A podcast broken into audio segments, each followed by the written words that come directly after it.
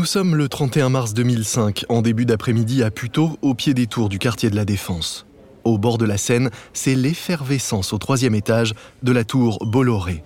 C'est là que le patron breton a décidé d'installer sa future chaîne de télé, Direct 8. Pour ça, il a fait abattre des cloisons, réduire la taille de la cantine et récupérer 2500 mètres carrés de bureaux pour y construire des studios de télévision. Un technicien est en train de tirer des câbles dans un long couloir gris. Il soupire.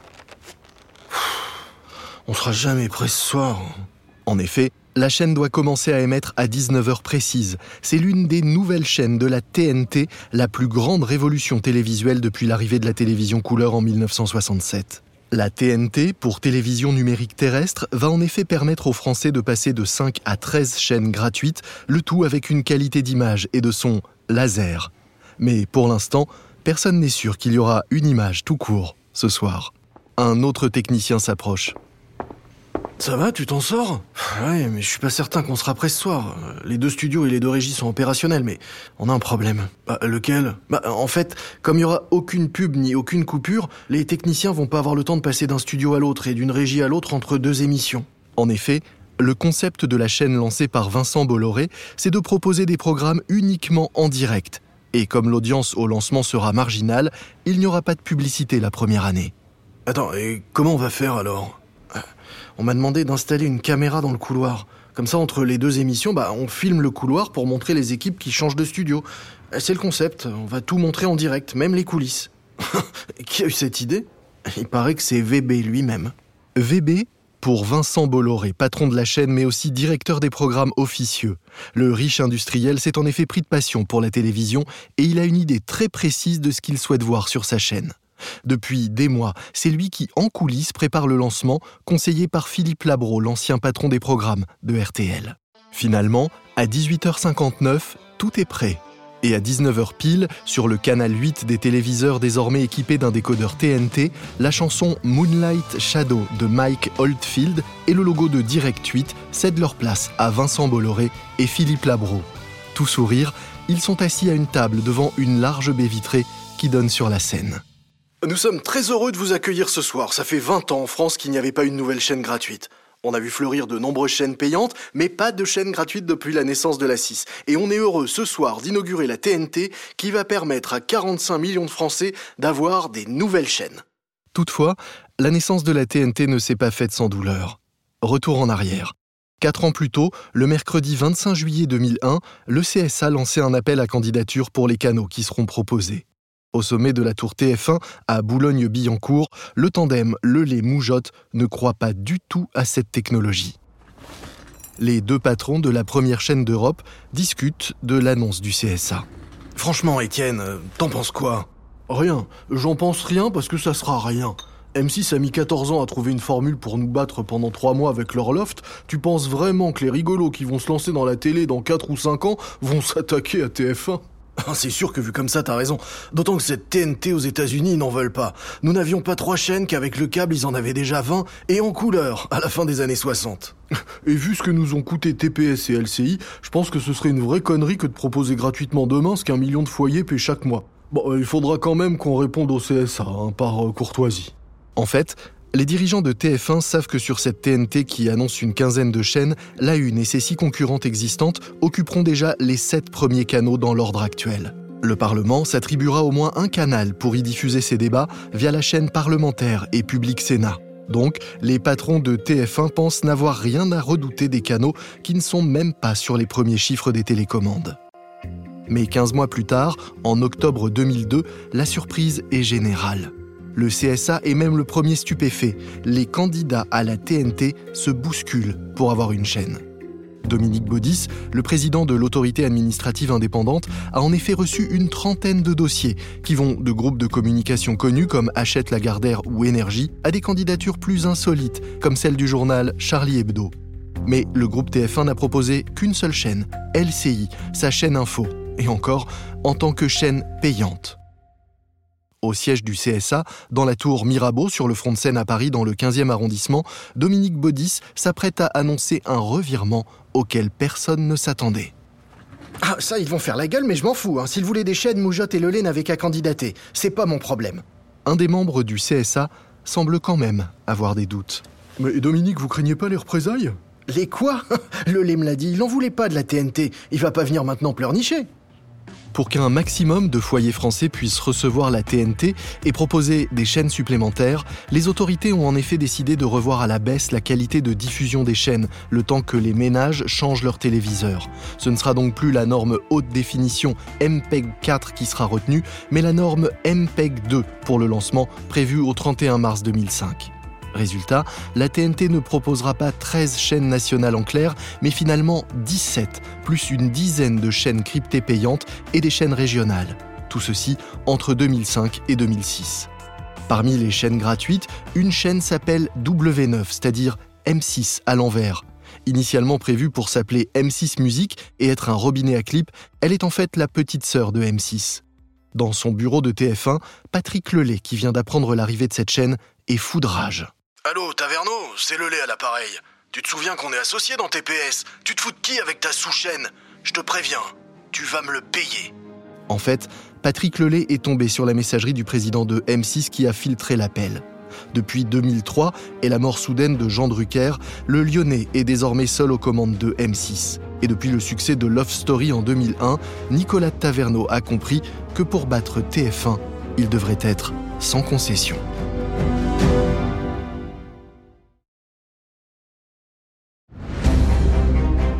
Vous écoutez Guerre de business de Wandery. Je suis Lomic Guillaume.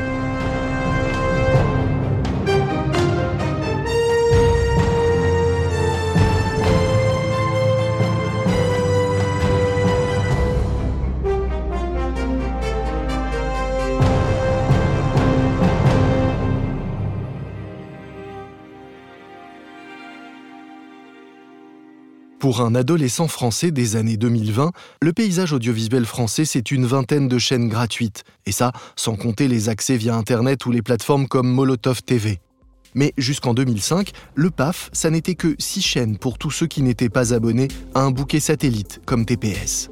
C'est sur ce bouquet, lancé en association avec M6, que TF1 mise alors pour son développement. Patrick Lelay, président de la première chaîne d'Europe en nombre de téléspectateurs quotidiens, en est absolument persuadé. La TNT fera l'effet d'un pétard mouillé. Voici notre troisième épisode, la TNT, un dossier explosif. Nous sommes en mars 2002 et Patrick Lelay est enfermé avec Étienne Moujotte dans son bureau, au sommet de la tour TF1 à Boulogne-Billancourt. Il vient d'apprendre que le CSA est submergé de demandes d'attribution de chaînes sur la TNT. Non mais Bodis et Jospin se foutent de qui là? On leur avait bien dit que ça nous intéressait pas leur TNT à la con. Patrick, calme-toi. J'ai discuté avec le juridique, ils sont sur une piste.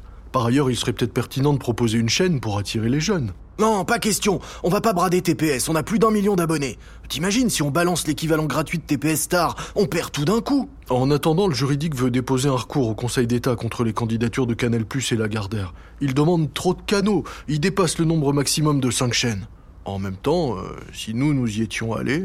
Oh, tu parles. Et si Jospin est élu dans deux mois, il se fera un plaisir de nous couler. Au printemps 2003, Patrick Lelay n'a pas encore 60 ans. Pourtant, c'est un homme qui réagit en fonction des codes anciens de la télévision. Sa position de leader historique en termes d'audimat l'empêche de prendre l'initiative. C'est un homme de réponse, voire de riposte.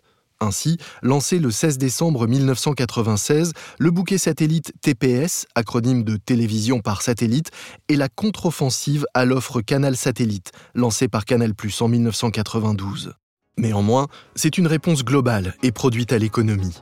Si TF1 est à l'origine de TPS, elle n'est d'abord qu'un actionnaire sur quatre, à part égale, avec France Télévisions, France Télécom, la Lyonnaise des Eaux et M6. Mais devant le succès, TF1 a progressivement racheté les parts de tous les actionnaires, à l'exception des parts de M6. Au moment de l'annonce de l'appel à candidature pour la TNT, le groupe TF1 détient 66% de TPS. Pour Patrick Lelay, il n'est donc pas question de laisser la TNT s'implanter au détriment de son offre par satellite.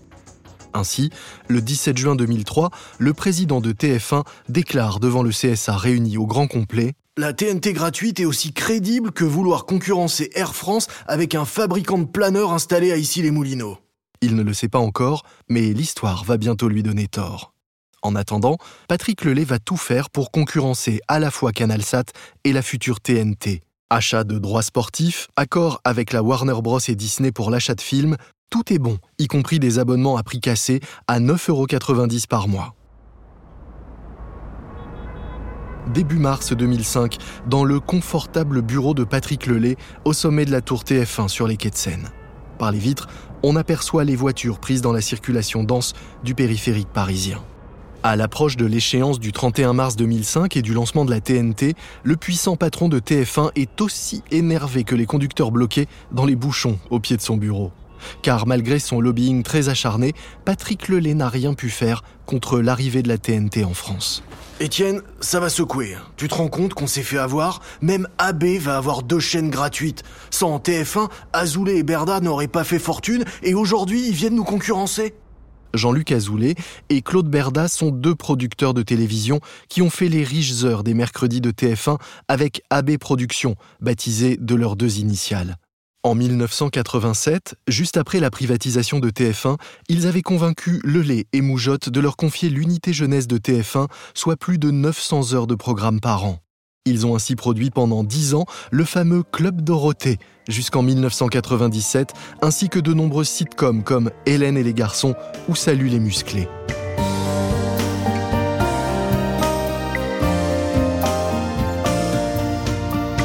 Dès 1995, ils ont monté un bouquet de chaînes thématiques qui vont du sport au cinéma en passant par l'histoire ou les voyages. Pour financer son développement, le groupe AB a même été introduit au New York Stock Exchange. Ce sera la première société française à y être cotée directement sans l'avoir été précédemment à la Bourse de Paris. Avec un gros catalogue de programmes, Berda et Azoulay ont fait partie des promoteurs de la TNT en France et ont déposé plusieurs dossiers de candidature, dont trois ont été acceptés. Celui des chaînes TMC et NT1 en gratuit et celui d'AB1 au sein de l'offre payante. Étienne Moujotte tente de calmer un peu l'énervement de son président. On peut pas leur en vouloir non plus. Hein. Et franchement, tu connais beaucoup de gens qui vont vouloir revoir les épisodes d'Hélène et les garçons. Non, ce qui m'inquiète davantage, c'est Bolloré et Énergie. Bolloré, c'est un breton. Il est aussi têtu que moi. Mais il n'a pas les moyens de ses ambitions. Énergie, c'est plus préoccupant parce que Crew veut prendre sa revanche sur M6. Il a jamais digéré la mort de TV6. Oui, eh bien, M6 nous l'a fait à l'envers une nouvelle fois. Hein. Au départ, Taverneau était aligné sur nous. Pas de TNT puisqu'on a TPS. Puis il a voulu un canal payant, et maintenant le voilà, avec un gratuit.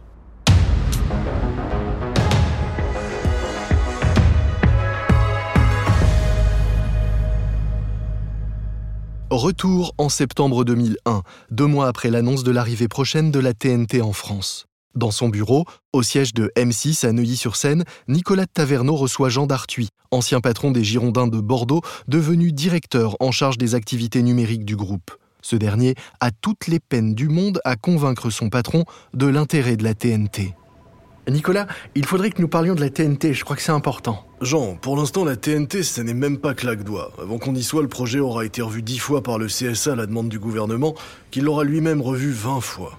N'empêche, le numérique terrestre va bien un jour voir le jour pour de bon, il faudra que nous en soyons.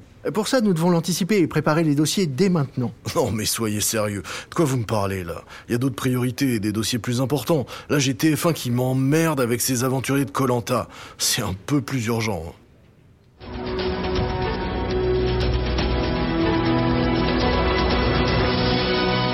Chirac est élu président de la République avec 82,1% des voix. Nous sommes en mai 2002. Après deux semaines de suspense, la France se réveille avec un nouveau Premier ministre. À l'hôtel Matignon, Lionel Jospin est remplacé par Jean-Pierre Raffarin. Alors que le CSA vient d'annoncer avoir reçu 69 dossiers de candidature pour la TNT, le nouveau ministre de la Culture et de la Communication, Jean-Jacques Ayagon, déclare vouloir se donner le temps de réfléchir et vouloir consulter avant de prendre une décision pour bien prendre la mesure du risque que le numérique terrestre fait courir à l'ensemble des télévisions thématiques actuelles.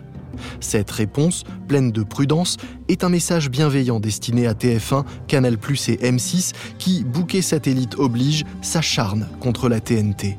Mais dans la coulisse, le gouvernement conforte Dominique Baudis dans ses choix.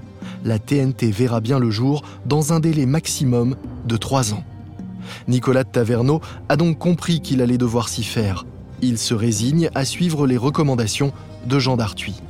Le CSA reçoit donc non pas une, mais deux demandes de canaux TNT gratuits de la part de M6. La chaîne présente deux projets distincts. M6 Famille, à destination de toutes les générations, et M6 Musique, chaîne qui existe déjà sur TPS.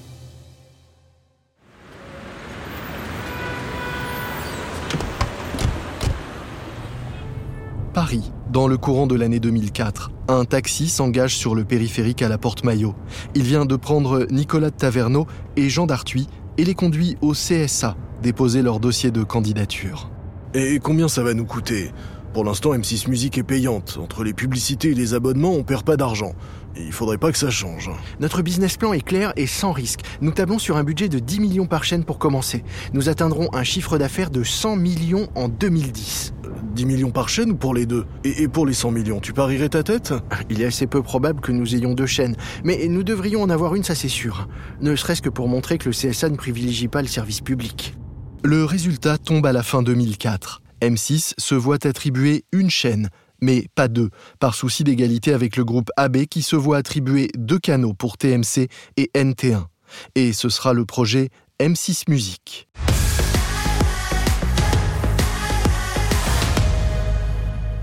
Le 3 février 2005, le CSA tire au sort les numéros de canaux attribués aux candidats à partir de la huitième chaîne.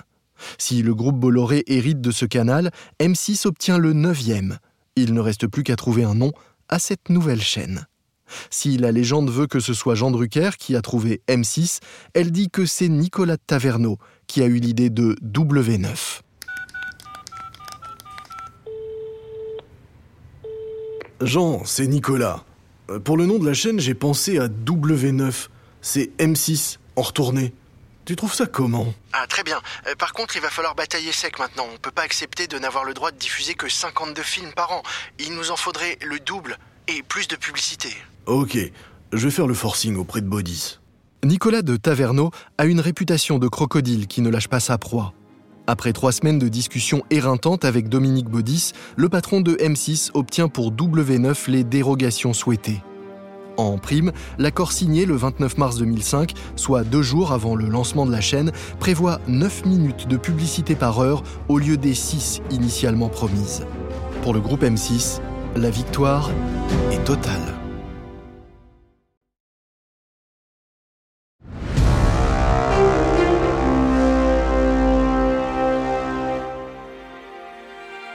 Nous sommes en octobre 2005. Le CSA annonce le lancement de nouvelles chaînes gratuites. Alors que TF1 a obtenu ce qu'elle a voulu, LCI en option payante sur la TNT, le Conseil supérieur de l'audiovisuel annonce l'arrivée de BFM TV, iTélé, Europe 2 TV et Gulli. Réunis dans la tour TF1, Patrick Lelay et Étienne Moujotte fulminent. Non mais décidément, Bodis se fout de nous, ça peut pas durer. Deux chaînes d'infos gratuites, il a décidé de tuer LCI ou quoi? C'est inadmissible. Et dire qu'il a présenté le 20h de TF1. Va vraiment falloir trouver une solution. Oui, oui, et, plus vite que ça. On perd déjà entre 3 et 4 points en moyenne. Bon, les chaînes de la TNT sont nulles, mais elles attirent du monde. Oui, et ça va faire quand même 6 au début. Les amateurs vont finir par devenir des pros. C'est d'autant plus inquiétant que la haute définition arrive dans 3 ans. Là, on peut pas se rater. Hein. Non, pas question. J'ai bientôt rendez-vous avec Berda. Il veut qu'on discute. Premier baiser.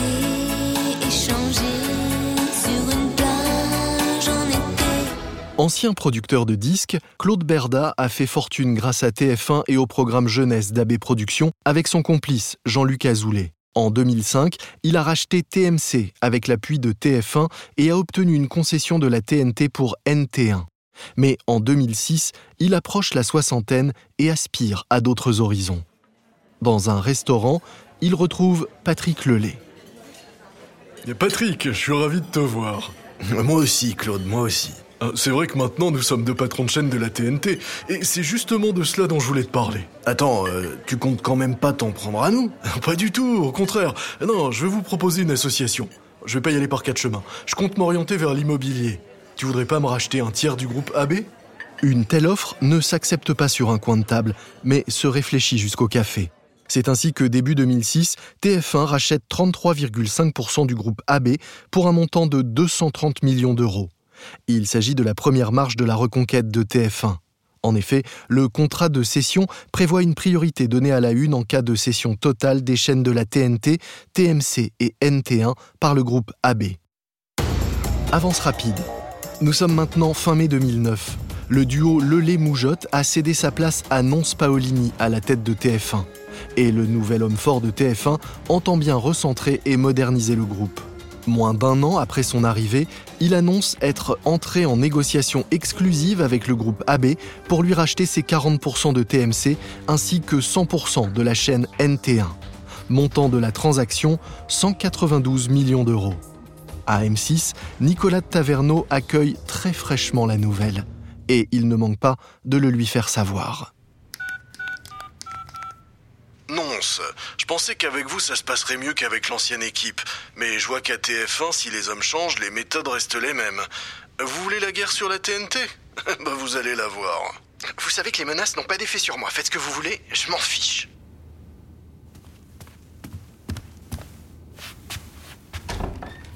Rapidement, un recours arrive sur les bureaux du Conseil d'État. Voyant le danger de l'acquisition par TF1 de deux chaînes de la TNT, le groupe M6 veut en effet faire annuler l'autorisation de vente. Motif, en 2005, le CSA lui avait refusé deux canaux sur la TNT pour éviter tout risque de concentration publicitaire. Mais le Conseil d'État refuse d'invalider la vente. Le groupe TF1 se retrouve donc désormais avec trois chaînes sur la TNT gratuite. TF1, TMC et NT1. Mais pour rester le premier groupe de télévision d'Europe, cela ne suffit pas à la une. En 2011, le CSA auditionne TF1 pour l'attribution d'un canal bonus. Initialement promis en 2006 pour des raisons de coût technologique liées à la diffusion en haute définition, Patrick Lelay avait prévu de l'attribuer à la chaîne de son cœur, TV Braise, soit Télé-Bretagne. Mais Lelay fait désormais partie du passé. Nonce Paolini change son fusil d'épaule. Nous sommes le 14 mars 2012, tour Mirabeau à Paris. Tout en haut de cette tour qui donne sur la Seine et tout l'ouest parisien, l'ambiance est feutrée dans la salle d'audience du CSA, à la moquette épaisse. Depuis le 5 mars, le CSA procède aux auditions pour l'attribution de six nouvelles chaînes en haute définition sur la TNT. Michel Boyon, président du CSA, ouvre l'audience. Mesdames, Messieurs les membres du Conseil, nous auditionnons aujourd'hui Monsieur Nonce Paolini, président de TF1, dans le cadre de l'attribution d'un canal de la TNT HD. En réalité, l'affaire est entendue. Ce passage devant le CSA n'est qu'une formalité, puisque c'est la validation d'une promesse. Le projet de chaîne s'appelle HD1 pour haute définition 1 et affiche un projet aussi vague que vaste, être la chaîne de toutes les narrations. Dans le couloir, Nicolas Taverneau attend son tour. Le patron de M6 sait qu'il a de bonnes chances de décrocher lui aussi un nouveau canal, puisque TF1 est quasi assuré d'en obtenir un.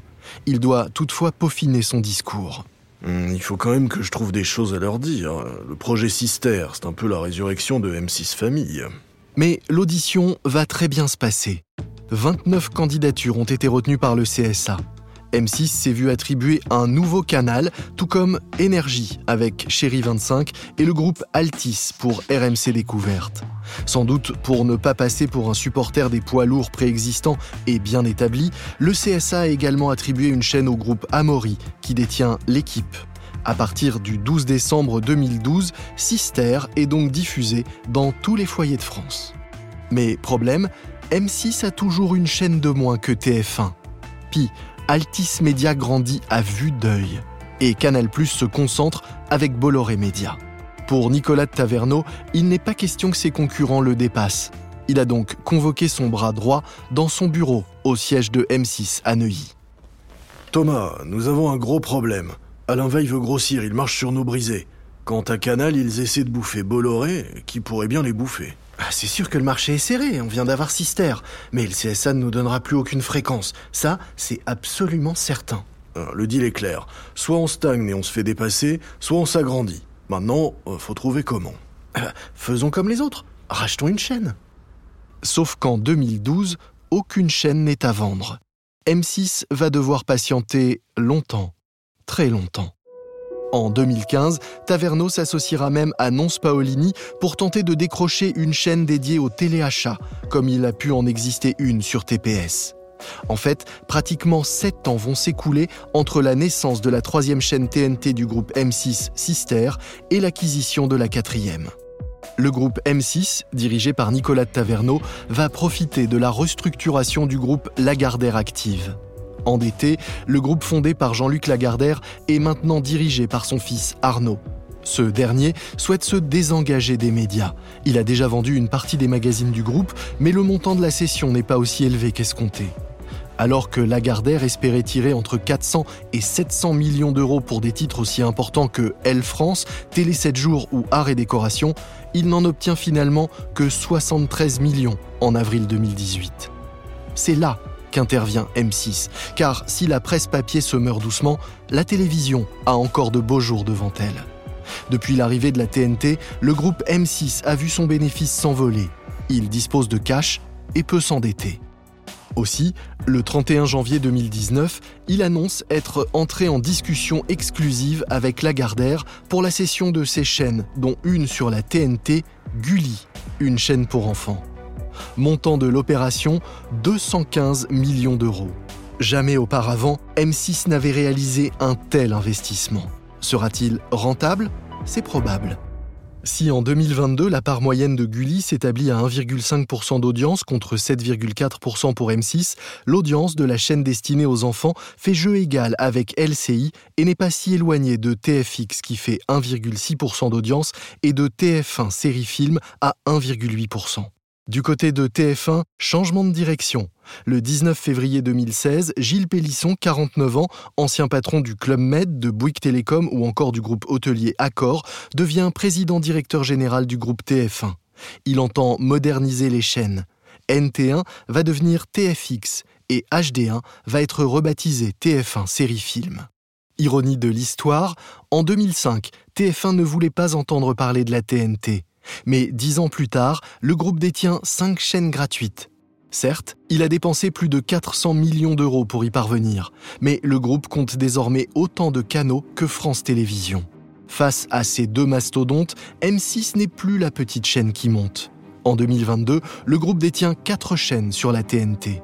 S'il s'est révélé précurseur en obtenant W9 à la création de la télé numérique, le groupe M6 s'est peut-être un peu endormi sur ses lauriers. Mais bientôt, la guerre entre TF1 et M6 va changer de dimension et quitter la cour de récré pour un tout autre terrain. Dans le prochain épisode, TF1 et M6 se battent pour obtenir les matchs de l'équipe de France de foot. Et l'un des deux pourrait bien décrocher un carton rouge avant que l'arbitre ne siffle la fin de la partie.